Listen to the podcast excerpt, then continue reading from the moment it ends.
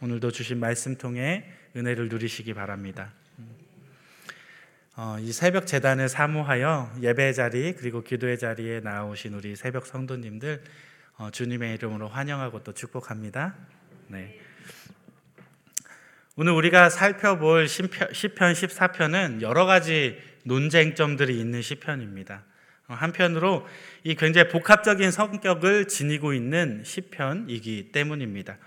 우리가 시편을 읽을 때이 어, 시의 내용이 어떤 종류이며 그리고 말하는 사람과 말하는 대상이 누구인가에 따라서 이 시편을 여러 장르로 분류합니다. 탄원시, 감사시, 찬양시, 제왕시, 뭐 지혜시, 저주시, 뭐 예언시, 메시아 시편 등등 이 여러 장르로 구별되는데 어, 특별히 오늘 이 시편 14편 말씀은 기본적으로 이제 탄원시의 성격을 가지고 있어요. 그런데 탄원시뿐 아니라 이 예언시와 지혜시의 특성도 이게 두루두루 갖추고 있는 시편이라는 것입니다. 장르가 무엇이냐가 왜 중요하냐면 그 시를 해석하는 데 있어서 이 장르가 무엇이냐는 굉장히 중요한 지표가 되기 때문에 이 시를 해석할 때 어떠한 방향성을 가지고 해석할 것인가 이 지표가 되기 때문에 이 어떠한 시편인지를 미리 그 장르를 알고서 읽는다면 이 내용을 이해, 하는 데 있어서 굉장히 큰 도움을 받을 수가 있습니다. 그러다 보니까 이 시편 14편도 이 장르가 무엇이냐라는 논쟁이 조금 있기는 하지만 그 중에 가장 중요한 기능을 하고 있는 것은 바로 그 내용 가운데 악인과 의인의 이 대립각을 세우면서 이 하나님에 대해서 이야기하는 그리고 사람에 대해서 이야기하는 이 지혜시의 요소가 굉장히 중요한 내용이라고 할 수 있습니다. 가장 중요한 기능이 뭐라고요? 이 악인과 의인의 대립구도 를 여기서 표현하고 있다는 거죠. 그래서 오늘 본문인 이 시편 14편에서는 두 부류의 사람들이 등장하는데 바로 악인과 의인입니다. 조금 더 설명하자면 어, 악인은 1절에서 뭐라고 표현하냐면 어리석은 자라고 표현해요. 그리고 4절에 죄악을 행하는 자 역시 악인이라고 할 수 있습니다. 반대로 의인은 어떤 표현들이 등장하냐면 2절에서 지각이 있는 자, 하나님을 찾는 자. 그리고 6절에서 가난한 자라고 표현되는 것들. 이러한 의인을 특별히 오늘 4절과 7절 말씀에서 뭐라고 말하냐면 내 백성 그리고 이스라엘이라고 부르고 있다는 것입니다. 하나님이 볼 때 이 의인은 바로 내 백성인 것이죠. 제가 이러한 구분과 명칭을 설명하는 이유가 무엇일까요?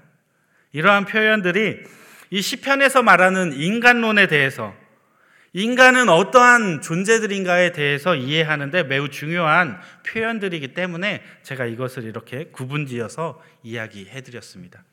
이를 조금 세분해 보면 이 어리석은 자의 행동에 대해서 두 가지로 표현하고 있어요. 하나는 그들이 하는 말, 그들은 어떠한 말을 하는가. 바꿔 말하면 어리석은 자들은 그러니까 악인들은 어떠한 말을 하는가? 또 다른 하나는 그들의 행동입니다. 악인들은 어떠한 행동을 하는가? 자, 그럼 본문에서 어리석은 자들이 뭐라고 말을 하고 있나요? 우리 1절 말씀 같이 한번 살펴볼게요. 1절입니다. 시작.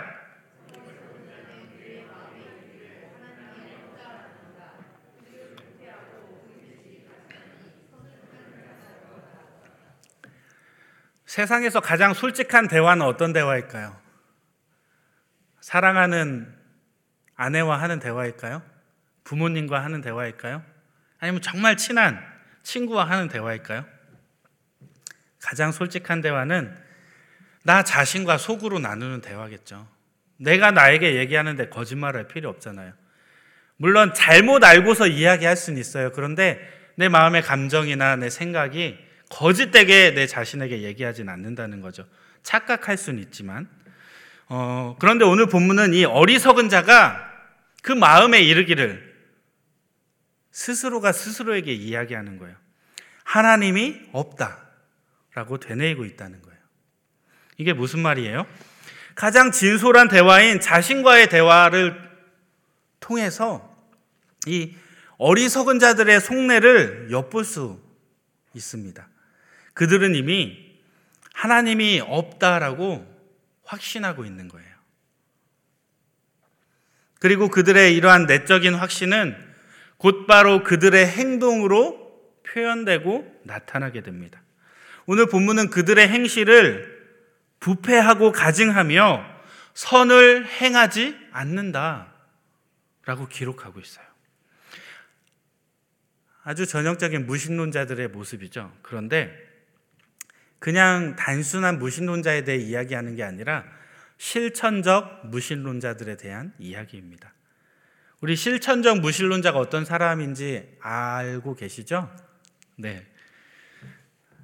어떤 어떤 사람이냐면 다시 말해서 어, 이런 말 들어보셨을 거예요. 무늬만 그리스도인이구나. 무슨 말인지 알죠? 신을 믿는다고 하나님을 믿는다고 하면서도 말로는 난 하나님을 믿어 하나님 살아계시지라고 말은 하는데 그 사람이 하는 행동을 보면 어때요? 하나님이 없는 것처럼 행동한다는 거예요. 그래서 실천적 그들의 행동을 보니까 아 얘는 무신론자구나 라고 말하는 거죠. 어쨌든 이러한 사람들에 대한 하나님의 반응이 2절 말씀에서 나타납니다. 우리 함께 읽어볼게요. 2절입니다. 시작. 여호와께서 하늘에서 인생을 굽어 살피사 지각이 있어 하나님을 찾는 자가 있는가 보려 하신즉 하나님께서는 하늘에서 이 땅 위의 사람들을 감찰하고 계시는데 과연 이 사람들이 이 인생들이 지각이 있는가 지각이 있다면 이들이 하나님을 찾을 것인데 하나님을 찾는 사람이 있는가 이것을 두루두루 살펴보고 계신다는 것입니다. 그런데 이 안타까운 것은 하나님께서 이들을 차근차근 살펴봤는데 그 살펴본 결과가 어떠한가요? 하나님께서 살펴보신 그 결과는 아주 참담했습니다. 우리 본문 3절 말씀인데요. 같이 한번 읽어, 읽어볼게요. 시작.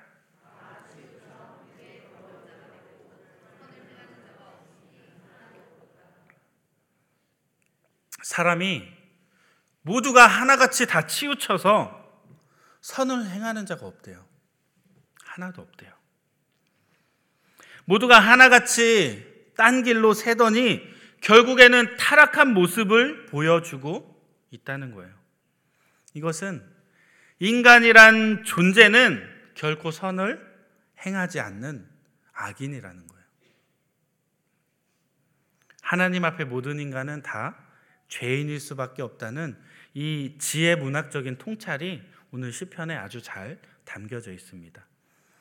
그 중에 어떤 사람들은 사람은 원래 선한데 아기로 태어나면 너무 순백에 선한 아이인데 자라나면서 부모가 잘못 키워서 또는 어떤 사회적 문화적 현상을 겪어서 얘가 악한 행동을 죄를 짓게 된다라고 이야기하는 사람들이 있어요. 성선설을 이야기하죠. 그런데 성경이 말하는 인간은 그렇지 않아요. 태초에 하나님이 인간을 창조했을 때 이때는 사람이 선했어요. 왜냐하면 사람을 어떻게 하나님 창조했어요? 하나님의 형상으로 창조했기 때문에 이때는 선했어요. 그런데 죄가 들어오고 나서부터 그 죄가 이제 대를 물림해 가며 이 원죄가 인간의 마음을 자리 잡았을 때 죄로부터 인간의 형상이 더럽혀지고 타락하게 되었을 때 더 이상 인간에게는 선을 행할 능력이 없다는 거예요. 우리가 밖에서 보면 하나님을 믿지 않는 사람들이 때론 착한 일을 하기도 하죠. 목사님, 그럼 그건 뭔가요? 그들 선한데? 교회 다니는 사람보다 더 착하게 살아요 라고 말하는 사람들 있을 수 있어요. 그런데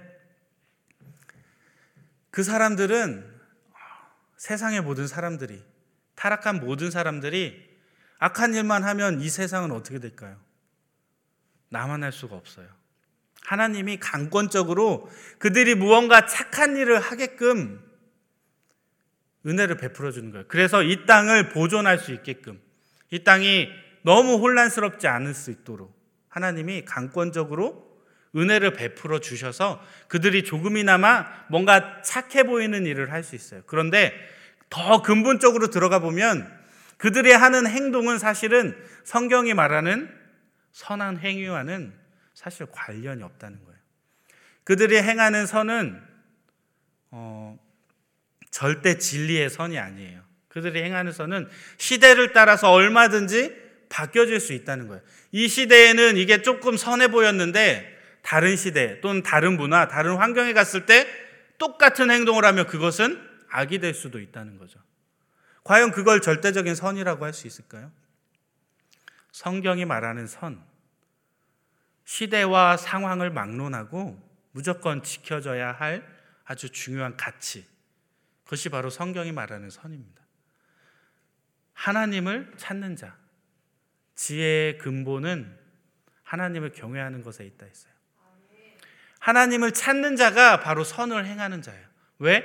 하나님을 찾고 하나님을 알고 하나님을 만나면 결국에는 하나님이 원하시는 행동을 할 수밖에 없게 되기 때문에 그것이 바로 성경이 말하는 선이라는 것이죠. 하나님이 기뻐하시는 일을 하는 것. 하나님의 나라를 이 땅 가운데 이루어가는 것. 그런데 하나님을 알지 못하는 자들, 그리고 세상 사람들은 그것을 전혀 행하지 못한다는 거예요. 그들이 행하는 것은 그저 하나님의 은혜로 하나님의 긍휼로 그들에게 베풀어 주신 세상을 망하지 않게 하는 아주 작은 은혜라는 것입니다. 이게 바로 오늘 어, 시편 14편 말씀의 전반적인 개관이자 내용입니다. 자, 그럼 이러한 내용을 통해서 우리가 우리의 마음판에 새겨야 할 교훈은 무엇이 있을까요? 첫 번째는 성도는 늘 하나님을 의식해야 한다는 것입니다. 우리 한번 따라해 볼게요. 늘 하나님을 의식해야 합니다. 이 시편 14편은 언뜻 읽으면 마치 그냥 무신론자들을 꾸짖는 시편처럼 보입니다. 그런데 아까도 이야기했지만 사실 고대 근동 사회에서는 신이 없다고 말하는 사람을 찾아보기가 오히려 힘든 시대였어요. 과학이 충분히 발달하지 않았기 때문에 해와 달과 별 또는 기후와 자연 현상 등에 인간이 컨트롤할 수 없었던 그 모든 힘, 이해할 수 없었던 그 모든 것을 우상화하여서 신으로 섬기던 그러한 시대였습니다. 그렇기 때문에 그 당시에 무신론을 주장했다가는 아, 신은 없어 라고 주장했다가는 오히려 죽임을 당할 수도 있는 그러한 시대였다는 거예요. 그러한 시대에 오늘 본문이 쓰여졌습니다. 이 본문 내용에 쓰여 있는 하나님은 없다 라는 것은 그럼 어떤 내용일까요? 시편의 저자가 돌맞아 죽으려고 하나님은 없다 라고 이렇게 무신론에 대해 이야기할까요? 이러한 차원에서 오늘 본문을 살펴보면 이 본문은 하나님을 입술로는 인정하면서도 그들의 삶 속에서 마치 하나님이 없는 것처럼 살아가는 하나님을 머릿속에 의식하지 않은 채 살아가는 사람들이 그 당시에도 많이 있었다는 거예요. 그리고 오늘 시편의 저자는 그러한 자들을 향하여 어리석은 자들, 즉 악인이라고 표현하고 있는 것입니다. 그들이 스스로 마음에 이르기를 하나님은 없다. 이건 무슨 말이냐면 그들이 입술로 하나님 없다 고백하는 게 아니라 합리화하고 있는 거예요. 자신의 마음을. 하나님은 없는 것처럼 살고 싶은데 신경 써야 될 게 너무 많으니까. 하나님은 선을 행해라, 이거 해라, 저거 해라. 율법에서 명령하고 계시는데 그걸 하기가 너무 싫어요. 그러다 보니까 스스로가 그 마음속에 그것을 합리화하는 거예요. 아, 하나님은 없어. 굉장히 악하죠. 폐역하죠. 하나님이 자신을 보고 계신다는 그런 마음이 없다는 거예요. 이러한 저자의 관점에서 볼 때 부패하고 가증한 행위를 하며 선을 행하지 않는 악인들, 그들이 그렇게 행동하는 이유는 무엇입니까? 바로 하나님이 계실진 모르지만 그 하나님이 나의 삶 속에서 나의 모습을 살펴보고 계신다는 생각을 하지 않기 때문입니다. 그들의 삶 속에 그들의 의식 가운데는 하나님이 저기 멀리 계셔서 우리의 삶과는 상관없는 존재로 하나님을 여기고 있다는 거예요. 그런데 오늘 시편의 저자는 이러한 문제가 비단 몇몇 사람에게만 해당하는 것이 아니라고 밝힙니다. 무슨 말이냐면 좀 전에 저희가 말씀을 읽었듯이 하나님께서 하늘에서 굽어 살피사 지각이 있고 하나님을 찾는 그러한 선을, 선을 행하는 자들이 있는지 찾아보시니까 그 결과가 어때요? 모두가 치우쳐서 더럽혀졌고 선을 행하는 자가 없었다. 선을 행하는 자가 그냥 없는 게 아니라 뭐도 없다? 일도 없다. 하나도 없다는 거예요. 다시 말해서 이 당시 시대적 배경은 그 누구도 드러내놓고 자신의 하나님이 없다라고 말하지 못하는 시대였다는 거예요. 그런데 아이러니하게도 정작 살아계신 하나님께서 자신의 일거수 일투족을 살펴보고 계신다는 생각으로 하나님과 동행하며 경건하게 살았던 사람 역시도 없었다는 거예요. 하나님은 없다라고 말할 수 있는 사람이 없었는데 그에게 뭐예요? 다 전제를 깔고 있다는 거예요. 하나님은 살아계시다. 하나님은 있다. 그런데 정작 그들의 마음속의 생각 속에서는 하나님이 나와 동행하고 계신다라는 마음으로 하나님을 의식하며 살았던 사람이 하나도 없었다는 거예요. 하나님 입장에서 생각해 보면 하나님 어떤 마음 드셨을까요? 진짜 너무나도 가슴 아프고 슬픈 일 아닙니까? 모두가 입술로는 하나님 살아계시다라고 고백하는데 그들의 행동 가운데 정작 하나님은 투명 인간 취급 당하며 당신의 백성들 주변을 둘러보고 계셨다는 거예요. 우리의 입장과 바꿔서 생각해 보면 어떻게 표현해 볼 수 있을까요?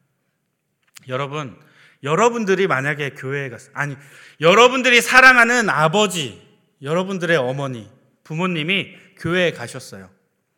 그런데 이 교회 공동체의 모든 성도가 대놓고 왕따를 시켜버리는 거예요. 사랑이 넘치는 교회라고 이야기하면서 우리 교회는 우리 교회에 나오는 성도님을 사랑하고 품어줍니다라고 웃으면서 얘기하면서 정작 찾아온 저희와 저희 부모님을 무시하는 거예요. 없는 사람 취급하는 거예요. 겉으로는 사랑한다고 말하면서 왕따가 아니라 은근히 따돌리는 은따라고 하죠. 속으로는 은근히 그들을 따돌리고 있다면 여러분들의 마음 어떠십니까? 여러분들의 아버지가 교회 가서 따돌림 당하고 계시다면 어떤 마음 드시겠어요? 요즘 MZ 세대 젊은 세대 말로 피꺼솥이라고 하죠. 아주 피가 거꾸로 솟아날 일 아닙니까? 그런데 하나님이 그런 취급 받고 있다는 거예요. 더 슬픈 건 이것이 어찌 과거 시대의만의 이야기겠냐는 거예요. 하나님을 믿는다고 하면서도 삶 속에서 그분을 의식하지 않고 살아간다면 우리가 교회에 나와서는 경건한 듯 보이지만 우리의 실상, 우리의 일상 속에 들어가서는 경건한 모습을 전혀 발견할 수 없다면 이러한 모습은 사실 우리 현대 그리스도인들에게 더 많이 발견되어지는 모습이 아닐까 생각됩니다. 그리고 어쩌면 이 자리에 계신 저와 여러분들의 모습은 아닐지 이 시간 뒤돌아 보길 원합니다. 여러분, 하나님 투명인간 취급하지 마시기 바랍니다. 하나님 여러분 옆에서 여러분과 동행하고 계신 분이 바로 우리 하나님이십니다. 이 새벽에 이러한 하나님 다시금 찾고 만나셔야 합니다.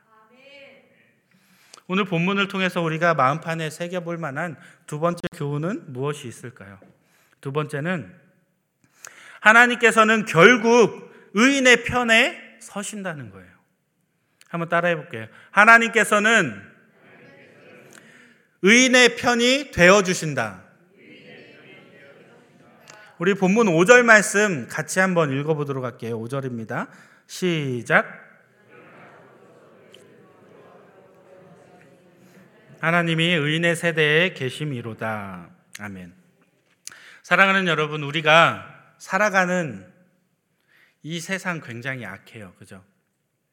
이 세상이 악할 뿐 아니라 우리 안에도 죄의 본성이 있어서 막 죄의 본성이 꿈틀꿈틀거려서 아주 시도 때도 없이 틈만 나면 저희를 넘어뜨리려고 욕심이 올라오고 시기와 다툼과 미움이 올라오는 게 우리의 현실 아닙니까? 밖에서는 악인들이 우리를 공격하고 동성애는 악이다. 차별금지법 반대한다 말한 우리가 외칠 때 얼마나 우리를 비난하고 뭐 개독교가 어쩌니 하면서 우리를 공격합니까? 우리 안에서는 우리의 욕심이 끊임없이 올라와서 내 옆에 지체를 날카롭게 찌르고 이처럼 안팎으로 우리를 틈날 때마다 공격해오는 사단의 세력이 있습니다.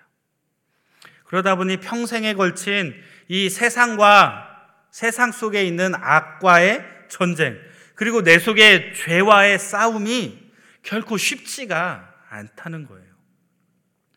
세상의 악인들이 오늘 성경은 떡 먹듯이 성도들을 먹으며 우리를 무너뜨리기 위해서 아주 거칠 것 없이 우리를 공략해 들어오고 있다는 거예요. 하지만 우리가 기억해야 할 것이 있습니다. 하나님의 백성은 세상과의 싸움에서 결코 지지 않는다는 사실입니다. 왜요? 왜냐하면 우리 가운데 하나님이 계시기 때문입니다. 하나님이 의인의 세대에 계심이로다. 오늘 성경 말씀에 아주 분명히 선포하고 있어요. 본문 6절에서도 말씀하고 있듯이 사실 세상과 악인, 이 세상과 악인들은 우리 성도들의 계획을 너무나도 쉽게 무너뜨리고 너무나도 쉽게 공략하곤 해요. 우리는 뭔가 원대한 하나님의 사랑을 품고 우리가 이렇게 행하면 저들이 우리 마음을 알아줄 거야. 아주 순진한 생각이죠. 그런 마음으로 마음으로 활짝 열고 나아가면 그들은 농락하듯이 이용하고 오히려 우리를 공격합니다. 너무 쉽게 우리의 계획을 우리의 무언가를 무너뜨리고 공격합니다. 그러다 보니까 그들이 하나님만 의지하는 겸손한 사람들을 굉장히 우습게 여기는 것이 사실 오늘날의 현실입니다. 하지만 우리가 알아야 할 것이 있습니다. 사람이 아무리 치밀하게 계획을 짜고 능력이 월등하다 할지라도 모든 일을 이루시는 분은 누구세요? 바로 우리 하나님이시라는 것입니다. 그 하나님께서 우리의 피난처가 되어 주시기 때문에 하나님을 의지하는 우리는 언제나 피할 곳이 있다는 거예요. 우리가 언제든 하늘을 향하여 아버지라 부를 때 우리의 음성을 듣고 계시는 분이 있다는 거예요. 우리의 탄식에 반응해 주시고 응답해 주시는 분이 우리와 함께 하신다는 거예요. 이 새벽에도 아빠 아버지라 부를 때 우리의 깊은 탄식 가운데 응답하시고 또 우리의 환란 중에 우리의 힘과 도움이 되어 주시는 그 하나님 아버지를 만나고 경험하시는 귀한 이 새벽이 되시기를 주님의 이름으로 축복합니다. 말씀을 마무리하겠습니다. 사랑하는 여러분, 요즘 세상에는 이 선을 행하는 자들을 찾아보기가 너무 어렵습니다. 세상에는 하나님을 찾기보다 죄악을 행하는 자들이 가득하기 때문입니다. 그리고 그렇게 살아가는 것이 더 쉽다고 생각하기 때문입니다. 하지만 그러한 세상 가운데일지라도 하나님께 택함 받은 의인들이 요소 요소에 반드시 있다는 거예요. 의인들의 모습만 놓고 보면 그들이 부족하고 나약해 보일 수도 있지만 우리가 붙잡아야 할 것은 하나님께서는 이러한 의인들로 하여금 이 세상을 변화시켜 나가기를 원하고 계신다는 사실입니다. 사랑하는 여러분, 우리가 어떠한 환경 가운데, 어떠한 상황 가운데 처하든지 간에 하나님 앞에 코람데오의 신앙으로 늘 하나님과 더불어 살아가시며 하나님만 의지하심으로 세상에서 반드시 승리하시는 그래서 이 땅에 천국을 세워나가는 저와 여러분들이 다 되시기를 주님의 이름으로 축원드립니다. 우리 시간 함께 기도했으면 좋겠어요. 우리가 늘 하나님을 의식하는 생활을 살아가기 원합니다. 하나님 앞에 코람데오의 신앙으로 늘 주님과 더불어 동행하기 원합니다. 하나님만 의지함으로 세상의 전쟁 가운데, 영적 전쟁 가운데 승리하여서 내가 서는 그 땅이 하나님이 기뻐하시는 거룩한 땅이 되고 내가 속해 있는 공동체가 천국을 누리는 공동체가 되게 해달라고 우리 시간 다 같이 주여 한번 외친 후에 기도하도록 하겠습니다. 주여 할렐루야 사랑해 주님 감사합니다. 우리가 어떠한 상황 가운데 처하든지 하나님을 생각하며 하나님을 의지하며 하나님이 기뻐하시는 선하고 의로운 뜻이 무엇인지를 날마다 상고하며 나아가기 원합니다. 하나님 앞에 코람데오의 신앙인으로서 늘 나와 동행하시는 하나님을 생각하고 인지하고 인식하여서 하나님이 나를 바라보고 계시고 하나님이 나를 지켜주시고 하나님이 나를 이끌어 주시고 인도하여 주신다는 그 하나님의 동행을 경험하는 귀하고 복된 삶을 살아가게 하여 주옵소서. 주님 하나님과 더불어 살아가기 원합니다. 우리가 세상 그 무엇 세상 지혜를 의지하는 것이 아니라 쉬운 것 편한 것만 생각하며 쫓아가는 것이 아니라 우리가 오직 하나님만 의지하고 나아가게 하여 주옵소서. 하나님을 나의 삶의 유일한 승리의 도구로 붙잡고 하나님과 동행하며 나아가게 하여 주옵소서.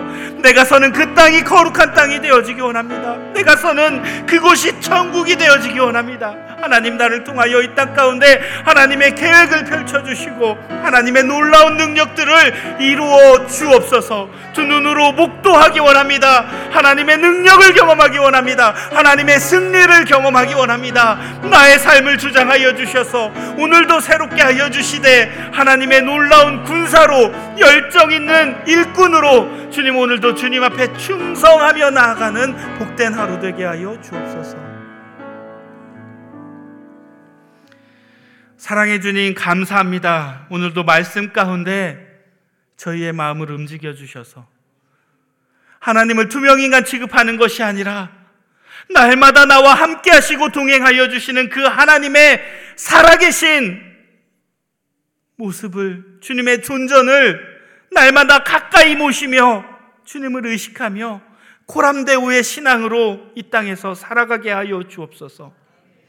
하나님과 더불어 살아가며 하나님만 의지함으로 이 땅 가운데 승리하기 원합니다.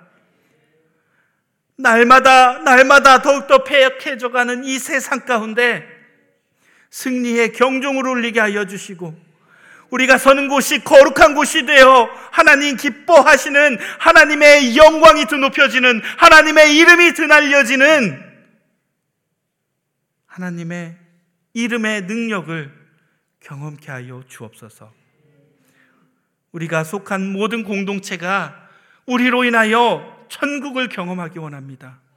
하나님의 귀한 일꾼으로 쓰임 받기 원하오니 주님 저희를 들어 사용하여 주옵소서.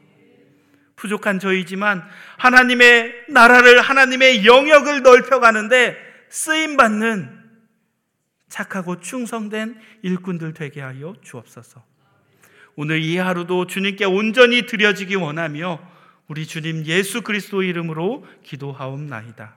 아멘. 주여 주여 주여 할렐루야 사랑해 주님 악하고 부족한 저희의 모습이지만 새롭게 변화되어지기 원합니다 우리를 통하여 선한 것이 드러나기 원합니다 선한 것을 행할 능력이 없으나 주님 자녀 삼아 주셨사오니 우리를 새로운 존재로 변화시켜 주셨사오니 이 하루 하나님께 드리며 하나님 기뻐하시는 일들을 일구어가는 하나님의 일꾼 되게 하여 주옵소서. 우리의 삶이 하나님과 동떨어진 삶을 살아가는 것이 아니라 하나님과 동행하며 하나님을 기억하며 하나님을 의식하며 지금도 살아 역사하시는 하나님의 능력이 나의 삶 가운데 나타나는 은혜를 누리게 하여 주옵소서. 내가 거룩하니 너희도 거룩하라 말씀하신 하나님의 음성을 듣게 하여 주셔서 오늘도 거룩한 삶을 살아내게 하여 주시고 오늘도 우리를 통하여 이 땅에 악이 사라지며 이 땅에 선이 풍성해질 수 있는 하나님 놀라운 천국을 경험하게 하여